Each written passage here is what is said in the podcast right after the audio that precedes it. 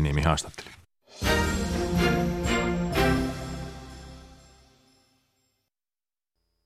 Yle Radio Suomi, ajan tasa.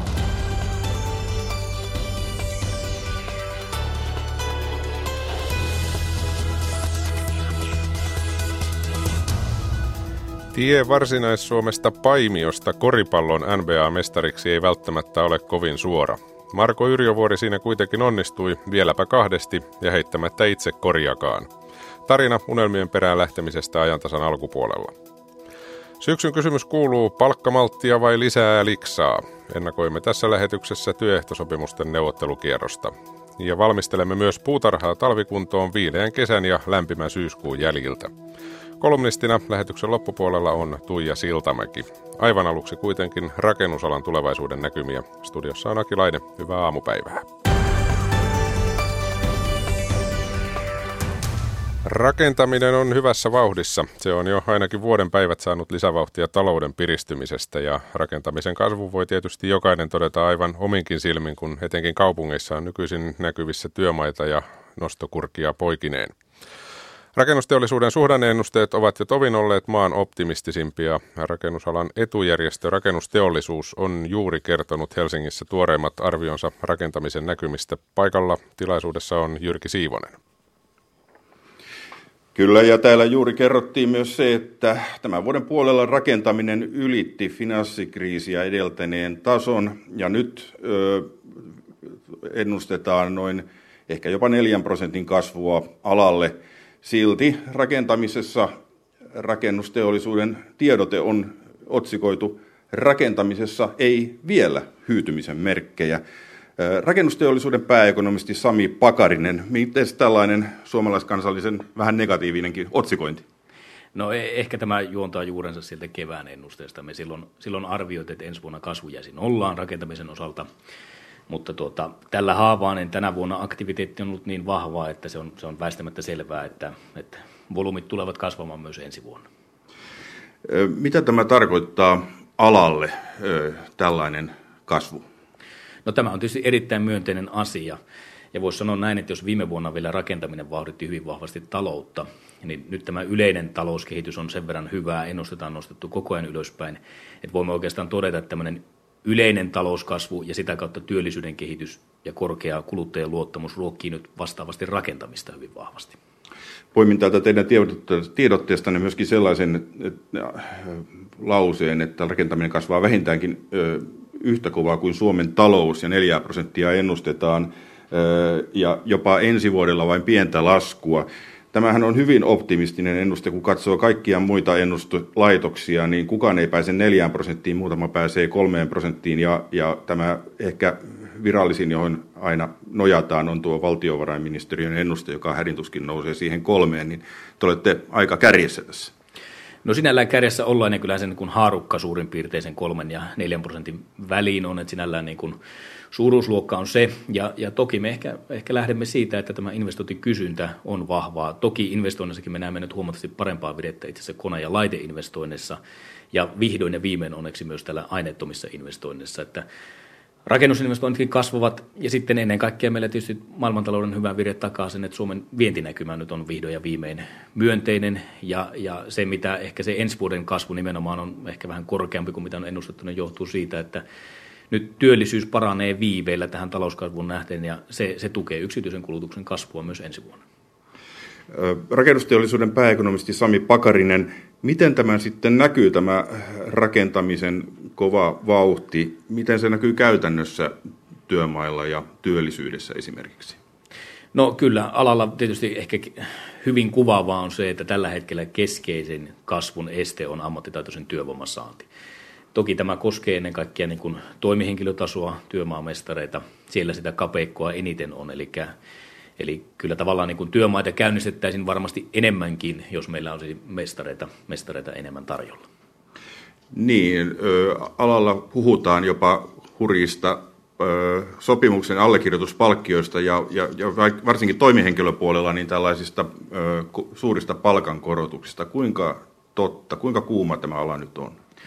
No kyllä sillä tällä alalla menee, menee hyvin, hyvin lujaa, mutta toki nämä ovat vain paikalliset siellä, missä tämä rakentamisen aktiviteetti Eli suurissa kaupunkiseuduilla, pääasiassa voisi sanoa, että pääkaupunkiseudulla tällaista, tällaista voi olla.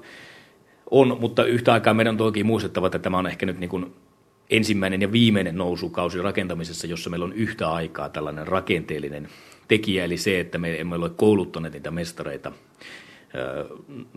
90-luvun lopun, lopun lähtien noin kymmenen vuoden ajan mestarikoulutus oli alasajettuna ja ne yhtä aikaa nyt meillä on tämä noususuudanne, jota kärjistää sitten tämä alalta eläköityneiden poistuminen. Että nyt koulutusmäärät ovat palautuneet parempaan suuntaan ja, ja siellä on tapahtumissa, että me, tämä on tietyllä tapaa ehkä nyt vain tämän nousukauden ongelma ja, ja toivotaan näin. Niin, tiedotteessa sanotte myös, että vastaavia lukuja on näkynyt viimeksi 90-luvun alussa, ja sen voi sanoa myös, että laman edellä. Kuinka pitkä tämä suhdanne on, kun tekin sanotte tiedotteessa, että ei vielä näy hyytymisen merkkejä? No kyllä tämä nyt sinällään näyttää niin kuin ihan myönteiseltä, ja tietysti nyt on huomioitava se, että nyt, et, et, mikä nyt tällä hetkellä vetää, niin se on ennen kaikkea tämä asuntorakentaminen ja nimenomaan kappalemääräiset. Eli me ei lähellekään rakenneta sellaisia määriä vielä neliöissä ja kuutiossa, mutta se, mikä tässä nimenomaan nyt on myönteistä ja oikeastaan niin kuin on muutos siitä keväästä, on, että nyt tämmöinen niin kuin talouden myönteinen kehä, se oikeastaan niin kuin ruokkii itseään. Eli kun talous kasvaa, työllisyys kasvaa ja kuluttajaluottamus pysyy korkealla, niin kotitaloudet uskaltavat ostaa asunnon omaan käyttöön. Ja sellainen tietynlainen riski siitä, että tämmöinen sijoittajakysynnän väheneminen aiheuttaisi äkillisen tuotannon laskun, niin se on tällä haavaa nyt väistynyt, koska ihmiset ostavat asunnon omaan käyttöön ja se näkyy myös alkaa näkymään myös siinä, että asuntojen keskikoot eivät tule enää alaspäin. Eli kun ostetaan oma asunto, niin silloin ehkä halutaan hivenen enemmän neliöitä. Niin kuin Akilainenkin tuota studiosta sanoi, niin paljon näkyy nostokurkia monessa paikkaa. Nyt rakennetaan myös toimitiloja. Onko vaara, että rakennetaan liikaa, että rakennetaan taas sellaista, mikä ei tule käyttöön?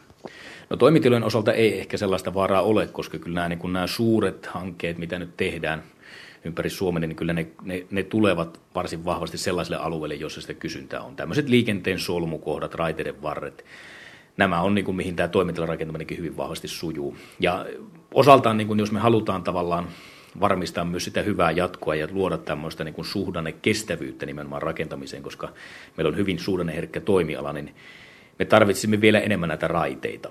Eli, eli toimivia junayhteyksiä, niin kaupungin sisäisiä, mutta ennen kaikkea sitten näitä suurten kasvukeskusten välisiä nopeita junayhteyksiä, kuten tunnejuna Turkuun tai, tai miksei tunnejuna Tampereelle.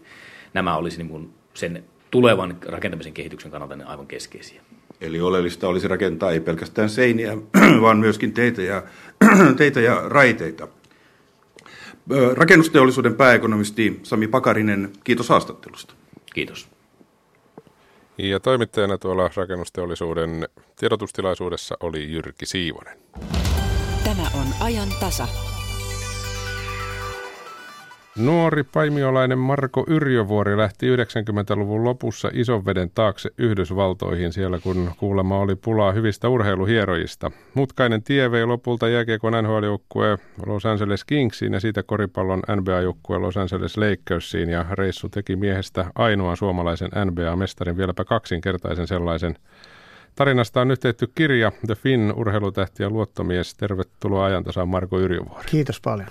Sehän kuulosti noin sanottuna älyttömän helpolta. Lähdit Yhdysvaltoihin ja nyt olet kaksinkertainen NBA-mestari. Joo, ja eikä tarvinnut tehdä yhtään korjakaan vielä. Että olihan se aika, aika helppo. No ei, kyllä se, ei se ihan satukirja ollut se tarina, tarina mutta tota, kyllä se aika kovaa duunia oli. Mm. Oli, oli kova duunia päästä sinne ja oli kova duunia sitten, kun pääsi sinne. Niin, hyvä tapahan on aloittaa tietysti aina, aina alusta. Mistä idea alun perin, että sinne on päästävä? No kai se oli sitä nuoren miehen Amerikan unelmaa, mitä sinne lähdettiin ensin niin kuin hakemaan.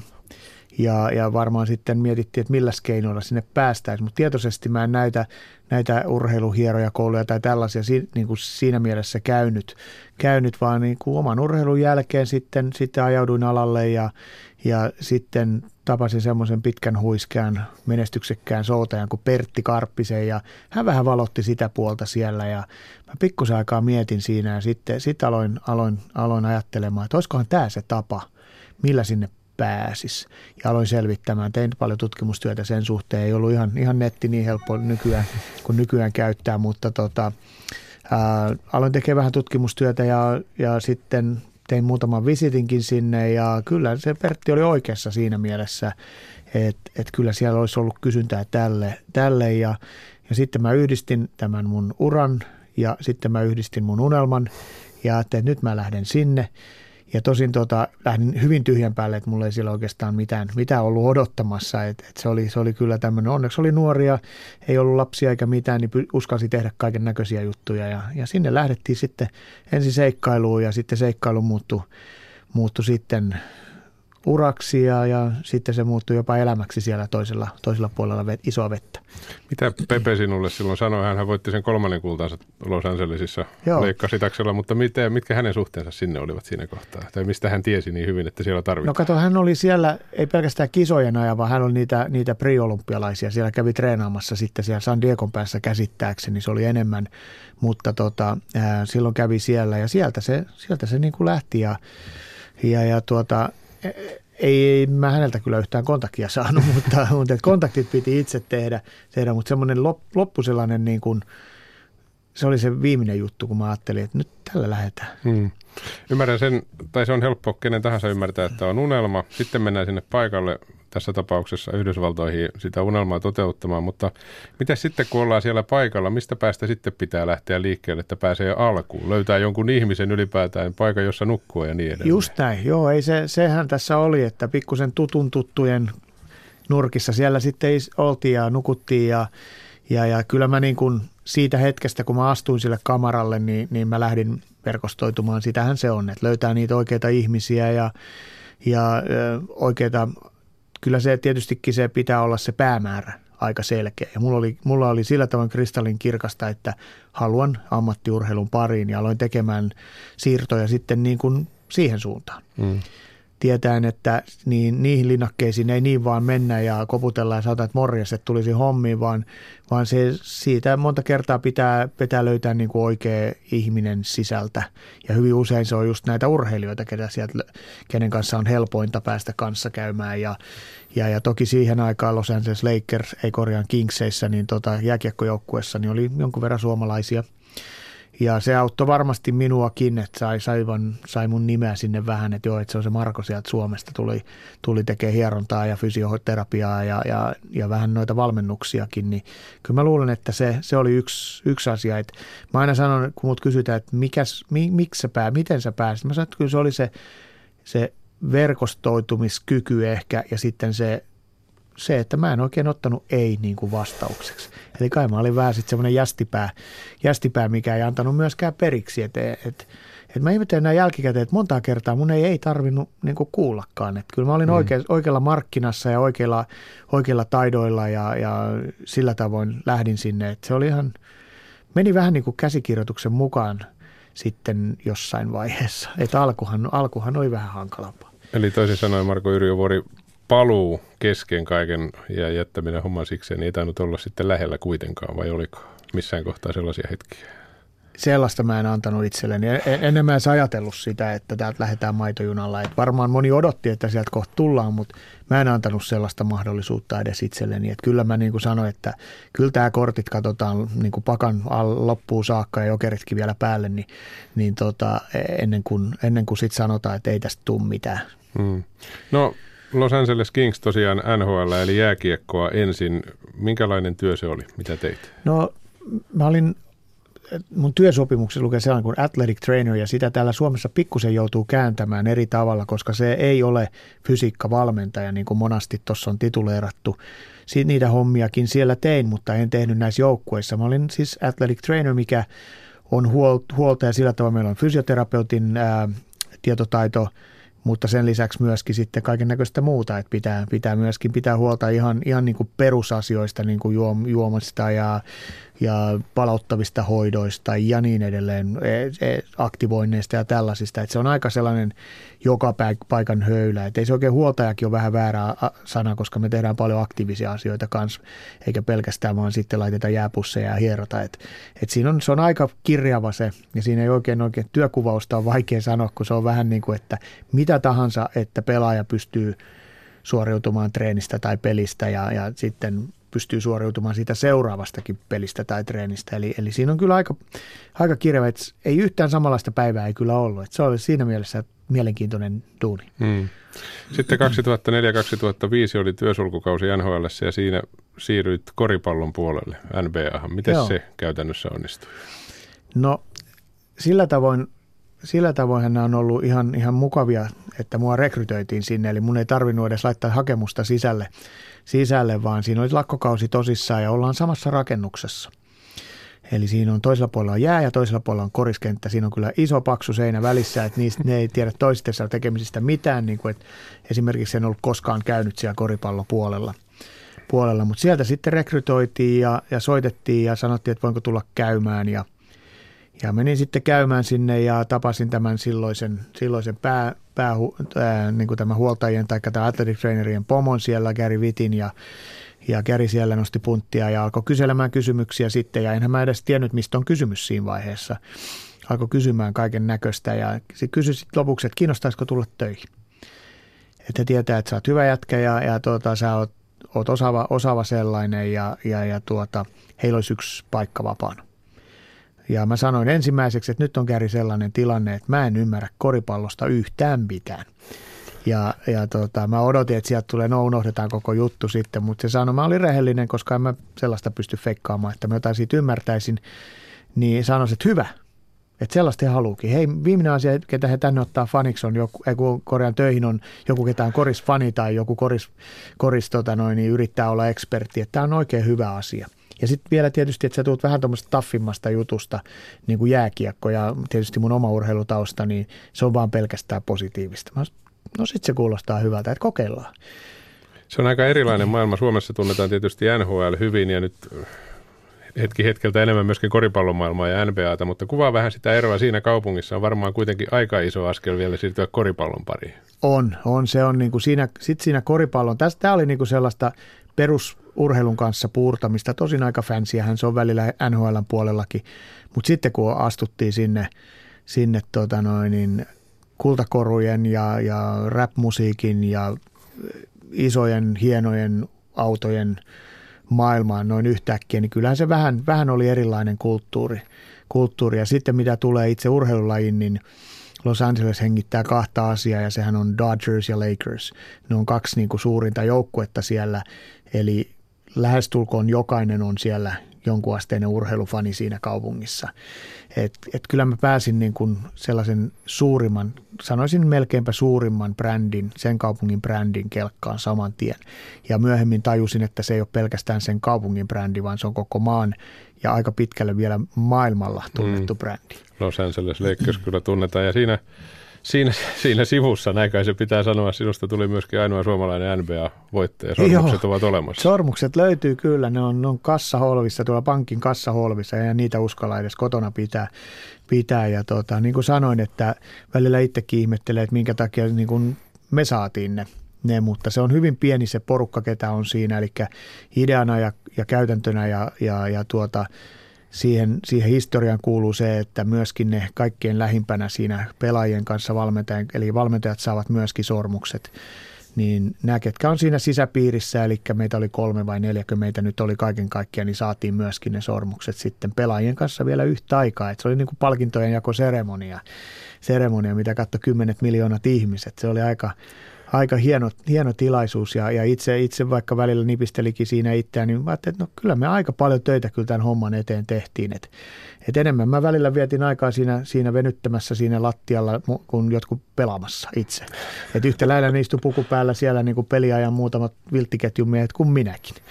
No sinulla on Marko Yrjövuori matkalla tietysti Kobe Bryant tulee Los Angeles Lakersista hyvin tuossa kirjassa esille. On monta muutakin supertähtiä, mutta kun yleensä ihmisiltä kysyy, että minkälaisia he ovat, niin sitten tulee vastaus, että mitä menestyneempi, niin sen tavallisempi. Mutta tässä taisi olla jo sellaisiakin tyyppejä vastassa, että eivät olleet ihan niin kuin suomalainen ymmärtää tavallisen ihmisen, niin no joo, rajoihin. joo, ei kyllä, kyllä toi koripallo oli isoja, isoja tuota, egoja ja isoja brändejä. Jokainen pelaaja on, Niillä on omat vaatemerkit ja kenkämerkit ja jopa rap-albumit varmaan löytyy suurimmalta osalta. Että olihan se hassu sillä, että, että astuttiin semmoisten, no supertähti on supertähti ja tässä ei kyllä välttämättä tämä pidä paikkaansa, että, että mitä isompi, niin sen vaatimattomat, ei kyllä se melkein meni päinvastoin. Että, että kyllä, kyllä ne jotkut oli sellaisia, että niitä ei pystynyt edes normaali ihmiset lähestymään, että siellä oli turvamies jo välissä siinä vaiheessa. Että, että olihan se ihan eriskummallinen maailma ja kun ihmeellistä niin 10-12 vuoden aikana siihen niin kuin tottu tapahtui. Ei missään nimessä sillä tavalla, että olisi lähtenyt mukaan itse siihen, siihen tämmöiseen ego, egoismiin tai tällaiseen materialismiin niin paljon, mutta mutta kyllähän siihen tottu niihin kameroihin ja, ja siihen, että ihmisiä on aina ympärillä. Ennen niitä minut kiinnostanut. Et joskus tultiin, että hei, mä oon iso fani, että, että, että tota, no, niin mitä Koubil kuuluu? tai voiko hankkia nimmarin, että, että, niin kuin, että, että, että jotkut ihmiset näkivät minut sitten niin kuin sellaisena pääsytienä sit niin kuin sinne mm, pelaajiin. Mm, että sellaistakin käytettiin, siinä piti olla aika varovainen. no Marko Yrjövuori, mies on parhaassa iässä loistavassa kunnossa ja Turussa tämän kaiken Joo. jälkeen. Miksi et ole siellä edelleen? Varmaan töitä riittäisi. Kyllä niitä töitä riittäisi ja, ja on sieltä tullut paljon kysyntää sieltä ja vähän muutakin maailmalta ja, ja, ja sillä tavoin saa olla onnellinen, että, että tekee sitä, mitä rakastaa ja, ja on saanut sellaisen maineen, hyvän maineen niin kuin työntekijänä, että, että kelpaisi muillekin muillekin ja tota, varmaan muutama supertähti siinä mua kyselikin sen jälkeen, että lähtisikö se nyt mun luottomieheksi, mutta mutta mä sain vähän, niin kuin sanotaan, aikansa kutakin. Mä olin 18 vuotta, oltiin siellä putkeen ja, ja sitten ne työ, työrupeamat oli aika moisia välillä. Että et mulla on kaksi pientä lasta ja mä totesin, että ehkä se on, ehkä se on mukavaa, että katsotaan, mennään vähän ja hengähdetään – katsotaan vähän kauempaa tätä asiaa ja, ja mietitään sitten taas uudelleen jossain vaiheessa. Että eihän se sitä tarkoita, että ollaan Turussa loppuelämää, ei, mutta ei sitä koskaan tiedä, vaikka oltaisikin. Niin. Mikälaista on tehdä esimerkiksi susijengi ja tavallisten suomalaisten asiakkaiden kanssa töitä nyt tämän jälkeen?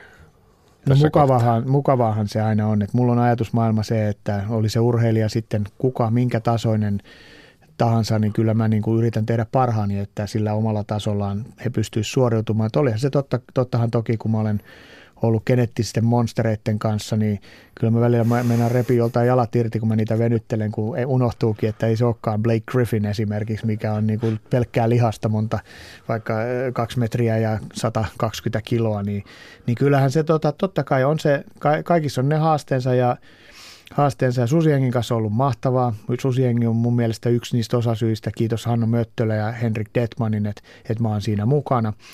He, he minua siihen pyysivät ja se on ollut semmoinen mulle sellainen kuitenkin niin kuin huippuurheilun parissa, parissa saa olla ja mähän olin jo siellä, siellä siis mm. ennen kuin mä muutin Suomeen ja, ja se avasi mun silmiä vähän, että kyllä se on elämä on niin kuin sen urheiluelämä on tuon Los Angeles Lakersinkin ulkopuolella ja, ja, ja sitä myötä sitten tietysti nyt kun on vähän ihmiset kuulleet, että mä oon tullut takaisin Suomeen, niin mulla on aika paljon noita huippu, suomalaisia huippuurheilijaa nyt työn alla, sanotaanko näin. Oletko saanut jo osuutesi kateudesta kaiken tämän jälkeen? Joku sanoi mulle kerran, kerran että tota noin, niin käyt, käyttäen, käyttäen noita pe, pesäpallo, pesäpallotermejä. Että mä löin sen pallon niin kauas ulos sieltä pesäpallokentältä, että niin kuin – että ihmiset ei ainakaan toistaiseksi ole osanneet olla vielä kateellisia. Ehkä mä uskon sen, että, että kaikki näkee ja tajuaa sen työmäärän, mitä tähän on tehty. Eli on se vaikea olla ihmisille kateellinen. En mä ainakaan pysty olemaan kenellekään kateellinen edes noille koripallon miljonäärille, vaikka ne tekee sata kertaa enemmän rahaa, niin, niin koska mä tiedän, minkä työmäärän ja mikä lahjakkuus siinä pitää olla takana takana ja eihän ne Yrjövuorta kattelisi siellä pelaamassa. Että kyllä siinä täytyy olla tietysti stara, stara, stara homma, mutta en, en, en, minun, en ole törmännyt kateuteen ja, ja mun mielestä se on, en, en mä tiedä, mä, en, mä yritän haalia ympärilleni positiivisia ihmisiä, koska – ei tässä elämässä muuten, ei ole kiva, jolle ei ole positiivisuutta ja mä yritän pysyä pois negatiivisuudesta ja jokaisella on omat mielipiteensä totta kai ja niitä pitää aina kunnioittaa. Kaikki ei ole mun metodien perää ja niin poispäin ja, ja, ja, ja se on ihan ok. Mutta tota, mä en ole kateellinen kenellekään ja toivottavasti kenenkään ei tarvitse olla kateellinen siitä, mitä mä oon saavuttanut. Hmm, toivotaan niin. Ja kirjasta lisää tarinoita vaikkapa niistä julkiksista. Marko Yrjövuori, kiitos kun pääsit käymään. Kiitos kutsusta nyt pannu on aika hyvän kuumuuden saanut, tulee tosi nättiä nyt, niin kuin jo katsotaan, kun tuot, jos, jos näet ilman silmälasia, mulle tekee jo tiukkaa, että et onks pitsireuna, mutta nyt on pitsireuna. On, siinä on pitsireuna. On, Vai mitä Viivi? Joo, se onnistui itse asiassa aika hyvin. Hei, sä paistat voilla. Onko se sun suosikki? No paremmin se mun mielestä toimii kuin öljy. Korvat auki ja ennakkoluulot pois, että nyt täältä pesee ja linkoa, että nokikokit on vauhissa. Luontosuomen nokikokit ovat jälleen nuotion loimussa – keskiviikkona kello 18. Nyt kello on 10.27 ja vähän sekunteja päälle. Ajantasaa kuuntelette Tuolta ihmisen fysiologian, fysioterapian puolelta siirrytään kohta palkkaneuvotteluihin. Ennakoimme syksyn palkkaneuvotteluja ja kysymys kuuluu tietysti, tarvitaanko palkkaneuvotteluissa malttia vai pitääkö saada lisää liksaa. Tässä lähetyksessä laitamme myöskin puutarhaa talvikuntoon lämpimän syyskuun jäljiltä ja kolumnistina on Tuija Siltamäki. Hän puhuu siitä, että hassun hauskat rakkausuutiset eivät välttämättä olekaan kovin hauskoja. Mutta nyt Yle.fi tarjontaa Jukka Vanninen. Kärsitkö avokonttori helvetistä? Kohta uudessa toimistossa saa kaikua vain yhtä paljon kuin olohuoneessa. Ympäristöministeriössä on valmisteilla asetus, jolla avotoimistojen ääniolosuhteille asetetaan ensimmäistä kertaa sitovat rajat. Uudesta asetuksesta on kertonut lännen media.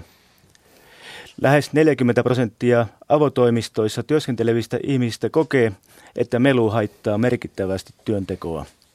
Kuulen hurraa-huutoja eri puolilta työpaikoilta. Niin, jatka Hyvin hienosti. Kuluttajan viranomainen kehottaa NextJetin asiakkaita varovaisuuteen. On nimittäin iso riski, että menettää rahansa.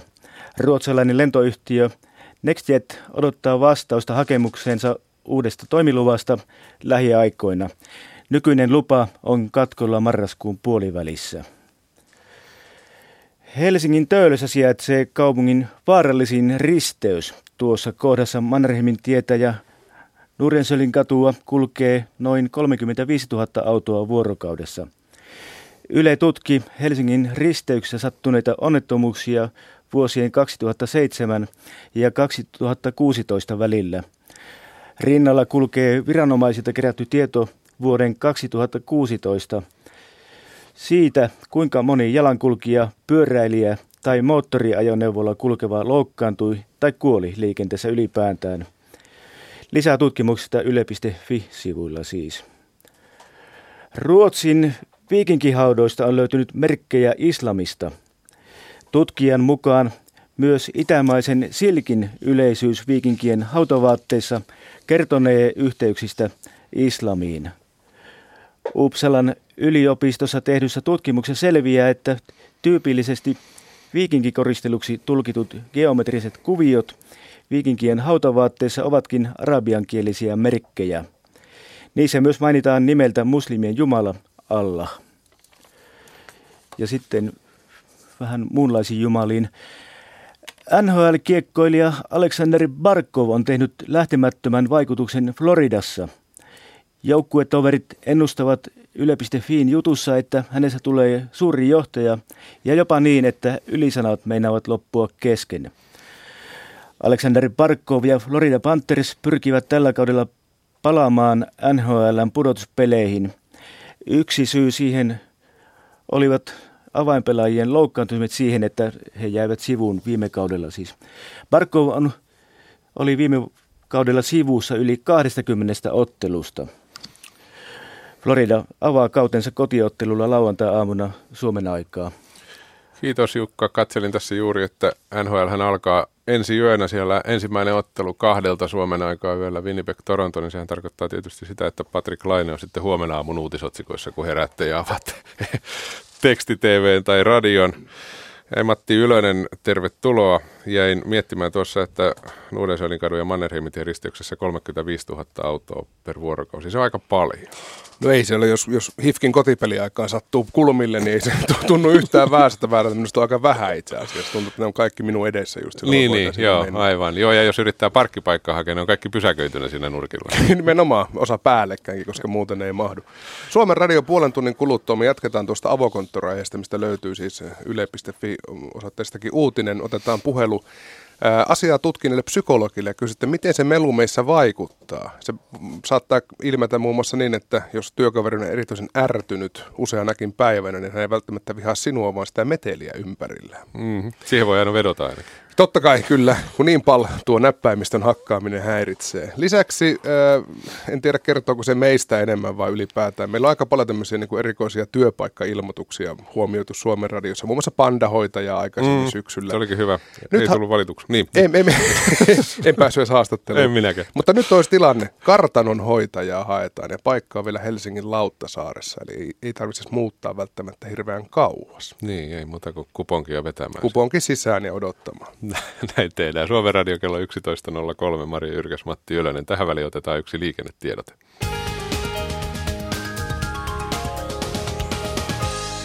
Tie 50 eli Kehä 3 Vantaa ensitiedote liikenneonnettomuudesta. Siis Tie 50 eli Kehä 3 Vantaa tarkempi paikka Koivuhaan liittymä sinne ensitiedote liikenneonnettomuudesta.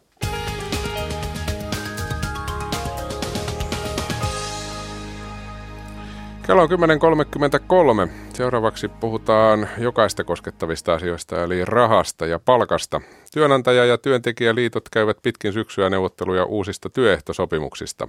Palkkamalttia vai palkan korotuksia? Siitä keskustelevat seuraavassa työntekijäpuolta edustavat Teollisuusliiton puheenjohtaja Riku Aalto, STTK on pääekonomisti Ralf Sund sekä julkisten ja hyvinvointipalvelujen liiton puheenjohtaja Päivi Niemi-Laine. Puhelimitse tavoitettu, tavoitetun Riku Aallon mukaan neuvottelutilanne juuri tällä hetkellä on normaali.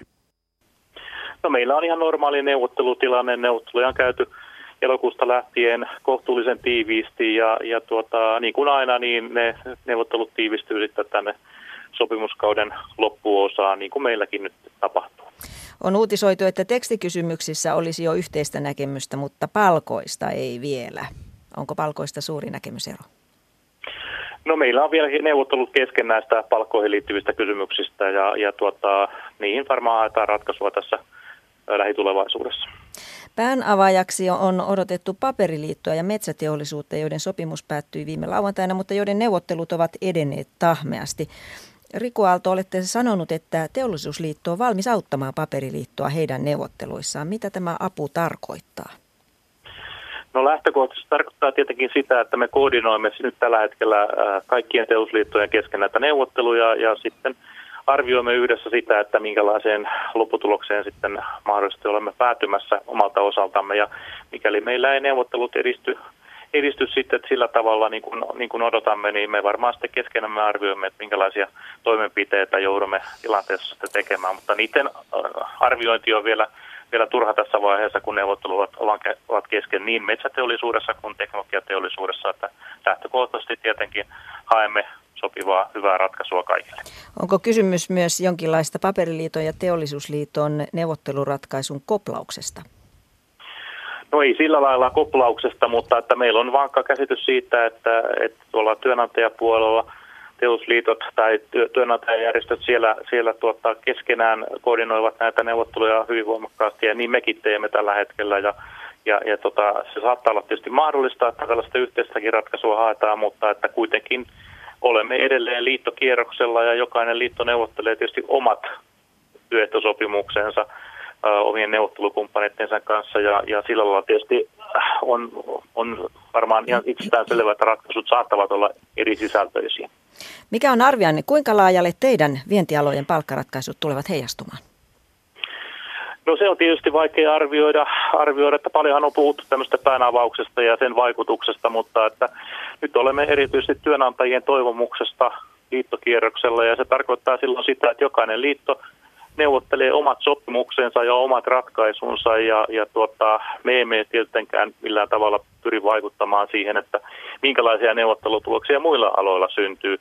Me rakennamme omaa työehtosopimusta ja pyrimme siitä löytämään sellaisen sopimuksen, joka sitten meidän omat jäsenet ja, ja, ja tuota, tää, tää meidän työntekijät tässä, tässä mielessä niin ovat valmiita hyväksymään. Teollisuusliiton puheenjohtaja Riku Aalto, kiitokset. Hyvä, kiitos. Ja jatketaan täältä studiosta. STTK pääekonomisti Ralf Sund, te uskotte, että jonkinlaista koplausta on luvassa paperiliiton ja teollisuusliiton neuvotteluratkaisussa. Mikä saa teidät ajattelemaan näin?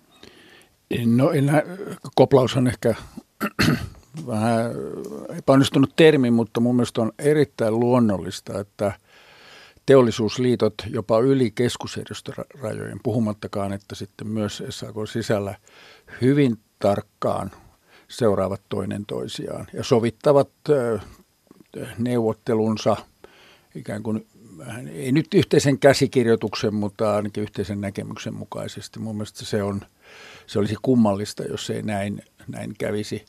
Ja tässä nyt vain kuu paperiliitto, joka, jota on tarjottu päänavajaksi, on vain kuukausi siihen, kun metalliratkaisu, niin on, on käsillä, niin houkutus on suuri, eikä tämmöinen kuukauden niin kuin viivytys tai tämmöinen, niin sehän, nyt, sehän on melkeinpä tavanomaista liittokierroksilla, että se ei, tämä aika ei aiheuta yhtään mitään pulmaa mun ymmärtääkseni tässä, että mutta sanotaan, että se on hyvin luonnollista, että tämmöistä, kutsuttakoon sitä nyt koplaukseksi, jos halutaan, vaikka termi on hieman, hieman voimakas. No, menin kutsumaan. Joo, se voi, kyllä näitä voi nimittää monella eri tavalla. Julkisten ja hyvinvointialojen puheenjohtaja Päivi Niemilainen, mitä te ajattelette?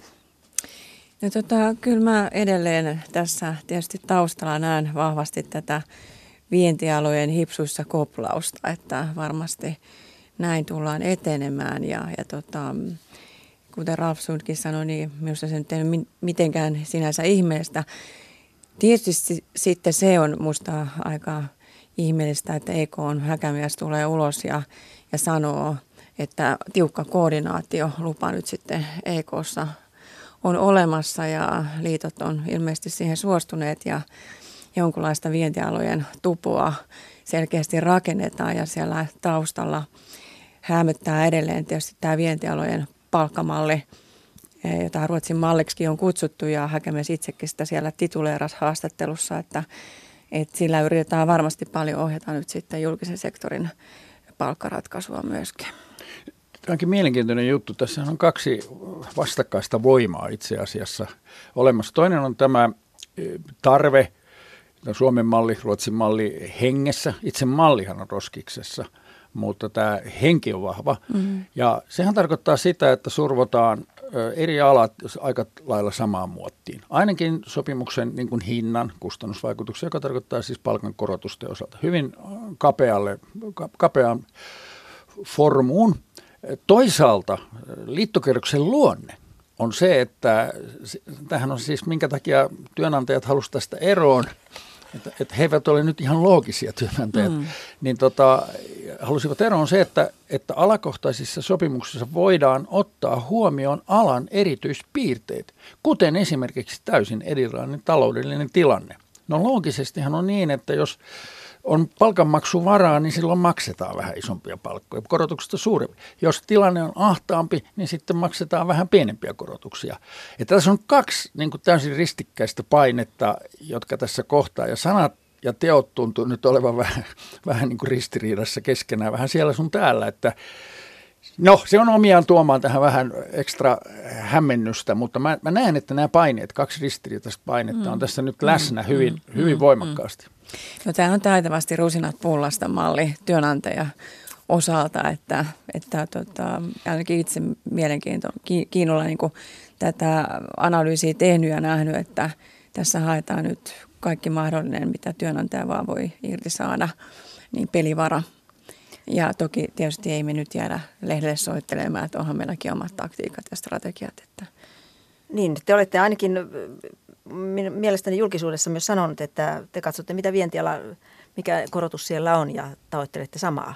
Kyllä, kustannusvaikutuksen osalta niin me ollaan lähdetty siitä tilanteesta, että tavoitellaan samaa tasoa. Toki me ei tiedetä, mikä se oikea kustannustaso sitten loppujen lopuksi on, että se jää sitten nähtäväksi. Siinähän on erilaisia variaatioita olemassa, mutta mennään sitten sen mukaan, mikä neuvottelutulos sieltä on tulossa ja katsotaan sitten. Näin tuntuu tekevän myös meidän meidän julkisen sektorin työnantajat. Kaikki odottelee tässä nyt sitten kielivyön alla, että mitä sieltä vientialoilta on tulossa. Ja on puhuttu prosentin ja kahden prosentin välissä olevasta korotuksesta. Mikä on arvionne? En, en lähde prosenttia arvioimaan, mutta sanon vaan sen, että semmoisena jonkinlaisena niin palkansaajapuolella semmoisena jonkinlaisena he, he, henkiin jäämisen tai itse arvostuksen alarajana pidän nyt sitä, että, että, että jäsenistö näissä erittäin suotuisissa taloudellisissa suhdanteissa mm. jäsenistön tota, ostovoima ei ole pakkasin puolella. Meillä on vuosia tässä finanssikriisin ajalta, jolloin on oltu pakkasin puolella. Mm. Se on niin kuin ehdoton kauhra ja se nyt tarkoittaa käytännössä sopimusratkaisuja, joiden, joiden, joiden taso, kustannusvaikutus liikkuu jossain prosentin tasolla. Siihen tulee sitten vähän liukumaan päälle ja niin poispäin. Mutta sekähän vaihtelee vähän aloittaa, mutta jossain siellä on se ehdoton kauhura ja siitä sitten ylöspäin niin paljon kuin voimat, voimat riittää, että, et, mutta sitä mä pidän semmoisena, niin kuin, että täytyy ottaa lopputili koko ay jos ei tämä porukka, porukka parempaa pysty, että sitten tapa- hävettää niin paljon. joka tapauksessa korotus kuitenkin. Ilman muuta. Se, ilman se on päivän selvää. No kuinka no, tämä solmittu kilpailukykysopimus, se jäädytti palkat ja, ja lisäsi työaikaa, niin kuinka suurta roolia se näyttelee näissä liittokohtaisissa neuvotteluissa? No kyllä tota, tietysti tämä viimeinen tieto ansiokehityksestä julkisen sektorin osalta, niin se on miinusta yli prosentin tämän lomarahaleikkauksen takia. Eli nimellispalkat on leikkaantunut ja, ja sitten kun katsotaan yksityistä puolta, niin siellä on kuitenkin sitten kasvua ansiotason osalta ollut, että sektorit on eri tilanteessa tässä kohtaa, niin kyllähän se palkankorotus näyttelee merkittävää roolia. Se on ykköstavoite tuo julkisella sektorilla. No entä sitten, jos jätetään ne palkat, mitkä muut asiat nousevat kipupisteeksi neuvotteluissa, Ralf Sund? Vastaan tuohon yleisesti sillä tavalla, että, että kun liittokierroksellahan on tyypillistä myös se, että niin sanotut tekstit, ja nyt teksteillähän tarkoitetaan sitten näitä muita sopimusmääräyksiä. Siellä voi olla palkkarakenteiden kehittämistä, koulutusasioita, työpaikan kehittämistä muuten, työn sisältö, kaikkea tätä tosi arvokasta. Kun, kun tavallaan tämä puoli on keskitetyssä useimmiten niin kuin suljettu hyvin vähän liikutaan, nyt on ikkuna auki. Ja mun mielestä, jos nyt vanhana liittoneuvottelina kehtaa ja uskaltaa sanoa neuvon, niin nythän tällä tekstipuolella pitäisi edetä. STTK on pääekonomisti ja Ralf Sundi ja IHLn puheenjohtaja Päivi Niemi-Lainetta ja Teollisuusliiton puheenjohtaja Riku Aaltoa tuossa edellä haastatteli Päivi Neitiniemi. Tämä on ajan tasa. Ja lähdetään seuraavaksi laittamaan puutarhaa talvikuntoon. Syyskuuhan oli tavallista lämpimämpi. Moni miettiikin nyt, miten valmistella puutarha talven varalle. Toimittajamme Noora Kettunen kävi puutarha-asiantuntija biologi Leena Luodon puutarhassa Vantaalla ja oppi muun muassa hyvän vinkin kukkasipulirosvoja vastaan. Kävellään vähän tänne vielä tännemmäksi. Ollaan lokakuussa. Niin dahliat kukkii ihan täysin ja kaikki kukat kukkii ihan täysin. Ja monta kertaahan lokakuuhun mennessä on ollut jo yöpakkasia. Ja nyt ei ollut täällä Etelä-Suomessakaan niin oikeastaan ollenkaan yöpakkasia. Eli osa on vielä ihan täydessä kukassa, sitten osasta on, osa on jo lopettanut kukkimisensa. Et moni miettii, että mitä voi tehdä ja, ja tota, koska kannattaa tehdä. Ja mä nyt keräsin tai nostin sulle täällä nyt meidän kompostista. Mitäs tykkää tästä mullasta? Se on oikein möyhen näköistä. No, tää on ihan nyt kompostissa ollutta multaa ja mä annan sen olla aika karkeeta. Niin en vielä. Ehkä tonne reunaan voi vähän laittaa, mutta sitten kun alkaa tulla kunnolla yöpakkaset, semmoiset, että menee niin kuin nollaan, niin mä levitän tätä ohuen kerroksen näihin monivuotisten ruohovartisten eli perennojen kukkapenkkiin. Ja viime talvena esimerkiksi, kun oli talvi täällä sellainen millainen oli, että ei ollut kunnon lumitalve, niin tämä suojasi siltä, kun satovettiä jäätyy. Tämä on tämmöistä karkeata niin tähän ei tullut semmoinen jääkerros. Niin nyt, jos on hyvää kompostimultaa, sen ei tarvitse olla ihan loppuun asti muhinutta, niin sitä voi sitten, kun maa viilenee ja tulee yöpakkasit, niin levittää. Tämä on nyt yksi semmoinen puuha, jota tässä syksyllä voi tehdä. No sitten jos katsotaan tähän meidän nurmikolle, niin tähän on nyt laskeutuneet koivun lehdet, niin me emme haravoi nurmikolta yhtään mitään. Jos niitä tulee kovin paljon, niin korkeintaan ajetaan ruohonleikkurilla vähän sitten on se, että monen himoitsee, että voiko nyt jotain puita tai pensaita leikata, niin tässä vaiheessa ei kannata leikata varsinkaan näin kosteen kesän ja syksyn jäljiltä, että et nyt sakset naulaa ja, ja saa ne, ne, nekin lomauttaa vähäksi aikaa. Ja sitten tietenkin on syyssipuleiden istuttaminen. Ja meillä täällä, kun on, ollaan metsän keskellä, niin meillä on tätä karvakansaa ihan omiksi tarpeiksi ja saalistajat on. Niin monelta häviää sitten juuri istutetut sipulit, etenkin krookukset ja tulppaanit.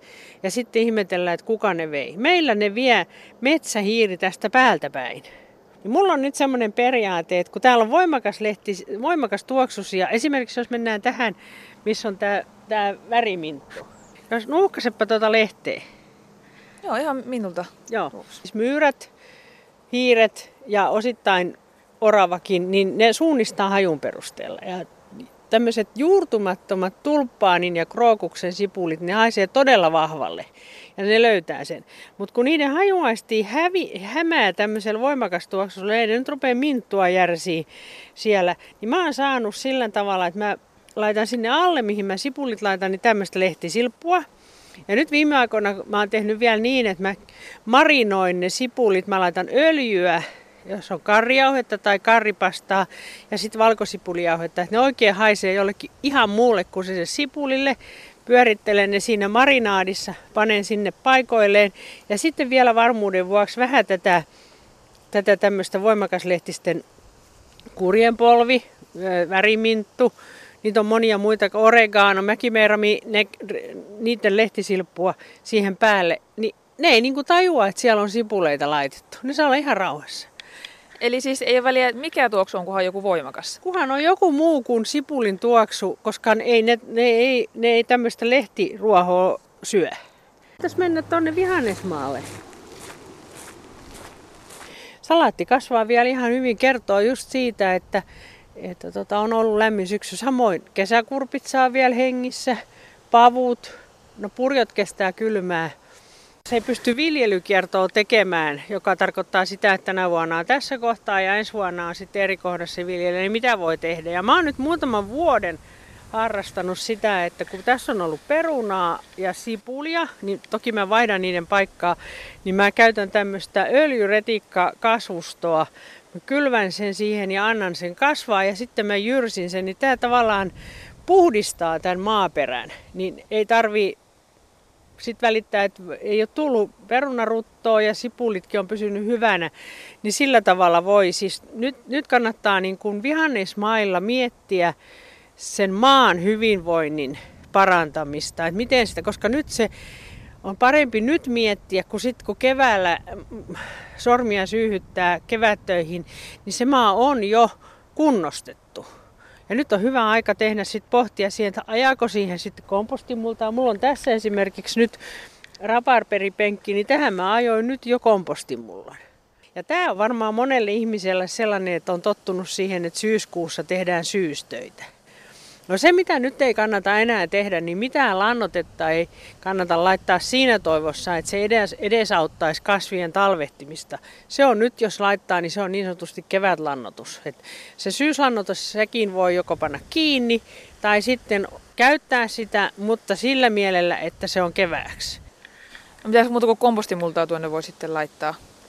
No jos on hyvin palannutta hevosenlantaa, niin sitä voi laittaa. Sitten moni tekee silleen, että jos on semmoisia kasveja, joita esimerkiksi rusakot, kani on eri juttu, mutta jos esimerkiksi rusakot syö, niin, niin tota, tämmöiset kivikkokasvit esimerkiksi, mitä on rikot ja muut vastaavat, niin niitä tahtoo sitten rusakot mielellään järsi ja samoin tulla vadelmamaalle. Niin moni laittaa nyt ihan siinä vaiheessa, kun maa maa alkaa taas jäätyä ja ettei se liukene, niin noita kanankakkarakeita. No toki siitä tulee haju, mutta se haju myös pitää ne rusakot pois. Eli kanankakkarakeilla moni on saanut niin kuin rusakoille viestitetty, että älä nyt ainakaan tähän aikaan vielä tännettu. Moni miettii sitä, että minkä per, mitä perennän varsia, tai siis näitä ruohovartisten monivuotisten varsia leikkaisi. Ja täällä on nyt esimerkiksi rantakukka, joka kukkii vielä tosi komeasti. Nämä mä jätän ihan talveksi. Mä en edes niitä leikkaa, ne on sitten ihan kivat talven törröttäjät.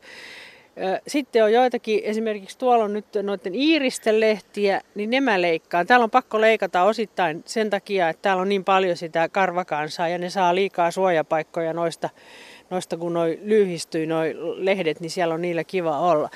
Mutta sitten on, tässä on hyvä esimerkki, kun monella tulee kuuliljan lehdet tämmöiseksi aika ruman näköiseksi, niin nämä kannattaa nyt kerätä, leikata ja kerätä pois, koska se vähentää sitä tautisuutta ensi vuonna. Niin, nämä on siis nyt ruohosakset, jolla, jolla saa tämmöiset ruohovartiset kauhean hyvin. Että tästä nämä lähtee. Ja tänä vuonnahan on paljon tämmöisiä lehti, lehtiä vikuttavia tauteja syystä, että on ollut kosteita ja, ja tota, suht koht viileitä, ettei kuiv, kasvustot kuivunut, niin nämä kannattaa leikata pois. Mutta sitten kannattaa miettiä, että mitkä perennavarret jättää talveksi Esimerkiksi tuossa on nyt tuo väriminttu, niin noin tupsukat on aika kivan näköiset, kun niihin tulee kuura. Et ei niin, että leikkaa kaikki pois, vaan vähän jättää muutamia sinne tänne. No sitten on tämä, että, että sanotaan, että on näitä onttovartisia, niin että niitä ei saisi leikata, niin se on urbaanin legenda. Mä suosittelen kaikille, että tehkää testi, että jos leikkaatte onttovartisen, niin kuinka paljon saatte sinne vettä mahtumaan ja niin edelleen. Et harkiten leikkaa perennaa ja jos ei ole ongelmana myyrät tai muut vastaavat, niin, niin tota, mielellään jättää tänne talven törrötteiksi.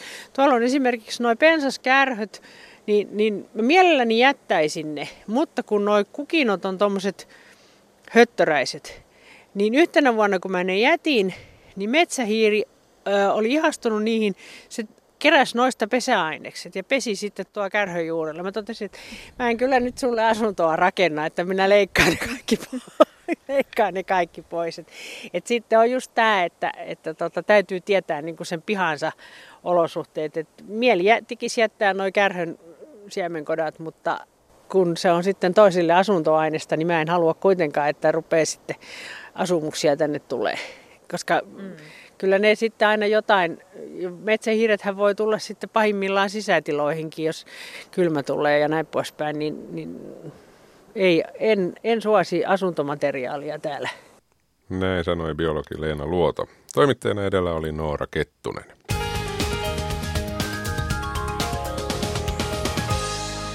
Liikennetiedote tie 50 eli kehä 3 Vantaa liikennetiedote onnettomuudesta. Yksi ajokaista on suljettu liikenteeltä haittaa ajosuunnassa itään. Siis tie 50 eli kehä 3 Vantaa, tarkempi paikka välillä Tuusulaväylän liittymä, Koivuhaan liittymä. Siellä yksi ajokaista on suljettu liikenteeltä haittaa ajosuunnassa itään. Sitten mennään aamupäivän kolumnin pariin. Kolumnistina on Tuija Siltamäki. Hänen mielestään hassun hauskat rakkausuutiset eivät ole hauskoja, ne ovat jopa haitallisia. Oleminen on välillä vaikeaa, mutta siksipä onkin hyvä, että erilaiset julkaisut antavat meille lähes päivittäin täsmällisiä ohjeita siitä, miten ihmisten kanssa ollaan. Ne kertovat, miten riidellään, miten jutellaan tuntemattomille, miten parisuhteen saa kestämään ja millaista naista miehet pitävät puolensa vetävänä – Rikollisen päättämiä pariutumisuutisia laativat etenkin niin sanotut naistenlehdet ja iltapäivälehtien rakkaus- ja seksitoimitukset. Oli näiden hirmutekojen tapahtumapaikka ja tekotapa mikä hyvänsä, on motiivijuttujen taustalla yleensä sama. Paneminen kiinnostaa ja tirkisteleminen on kivaa. Parittelujutut ovat horoskooppien kaltaista hupia ja viihdettä, jota ei tavallaan ole tarkoituskaan ottaa vakavasti, vaikka se esitettäisiin vakavan kuuloisessa kontekstissa. Jokainen yli yhden ihmisen kanssa tekemisissä ollut tietää, ettei mitään ihmisten toimintaan tai tunteisiin liittyviä piirteitä voi noin vain yleistää kaikkia koskeviksi luonnonlaiksi. Yleispätevät ohjeet puolestaan ovat luonteeltaan niin, no, yleisiä, ettei niistä parhaalla tahdollakaan saa kiinnostavaa journalismia aikaan. Vai kumpaa mukaan itse klikkaisit mieluummin – Seitsemän merkkiä, jotka paljastavat, että miehesi ei enää halua sinua, vai teidän olisi ehkä hyvä jutella. Miksi meille sitten, vitsin varjolla tai ei, silti muuta väitetään? Väitän, että kyse on jonkinlaisesta murrosikäisestä eskapismista. Huomattava osa ihmisen elämästä on tosi tylsää. Normaaleista arkisista tapahtumista ei yleensä saa aikaan elämää suurempaa draamaa ellei sitten ole tai luule olevansa Karl Uwe Knausgård. Me kuitenkin kaipaamme erityisyyden ja poikkeuksellisuuden kokemusta. Jotain, joka katkaisee tavallisuuden ja tekee harmaasta aamusta maagisen avainkokemuksen. Ajatuksen on mukava uskoa, vaikka samalla tietäisi, ettei oikeasti kyse ole kuin miedosta krapulasta. Pääasia on, että kokee olevansa jonkin hieman suuremman äärellä. Samoin tiedämme täysin hyvin, ettei ihmisten ajatuksia pysty lukemaan joidenkin mystisten merkkien perusteella, vaan ainoa tapa saada oikeaa dataa jonkun ajatuksista on tylsästi kysyä niistä häneltä. Tykkääkö ihastuksesi sinusta? Testit olivat tosi kivoja joskus murrosiassa, mutta on outoa ja vähän surullistakin, että käytännössä samaa huttua kaupataan aikuisille ihmisille jonain sisältönä – jonka pitäisi tuoda jotain lisäarvoa elämään. Pahimmillaan jutut onnistuvatkin viihteen varjolla lietsomaan ihmisen kuvittelemaan, että ihmissuhteet todella ovat täynnä mystiikkaa ja magiaa, ja että arvaileminen ja spekuloiminen ovat hyviä tapoja toimia. Se saa todennäköisesti aikaan todella paljon enemmän tuhoa kuin snadisti kiusallinen keskustelu. Olisi hauska tietää, kuinka moni on aiheettomasti julistettu narsistiksi sen jälkeen, kun lehdet innostuivat diagnosoimaan kaikki ikävät eksät narsisteiksi. Erityisen mauttomia ja tarpeettomia juttuja mielenterveyshäiriöiden pseudodiagnosoimisen lisäksi ovat ne, joissa kerrotaan ihmiselle, millaisena hän kelpaa. Jos ette ole huomanneet, niin hyväksyttäviä olemisen tapoja määritellään jo muutenkin paljon ja tiukasti. Asetelma on kaksinaismoralismissaan klassinen.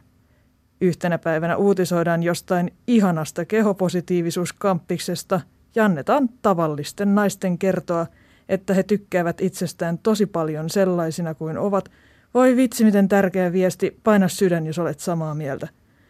Toisena tuupataan tulille jokin uskomattoman norvatiivinen töräys, jossa kerrotaan, että miehet haluavat naisen, joka on hiljainen, ei meikkaa liikaa eikä muutenkaan ole liian jotenkin, tiedätkö, liikaa.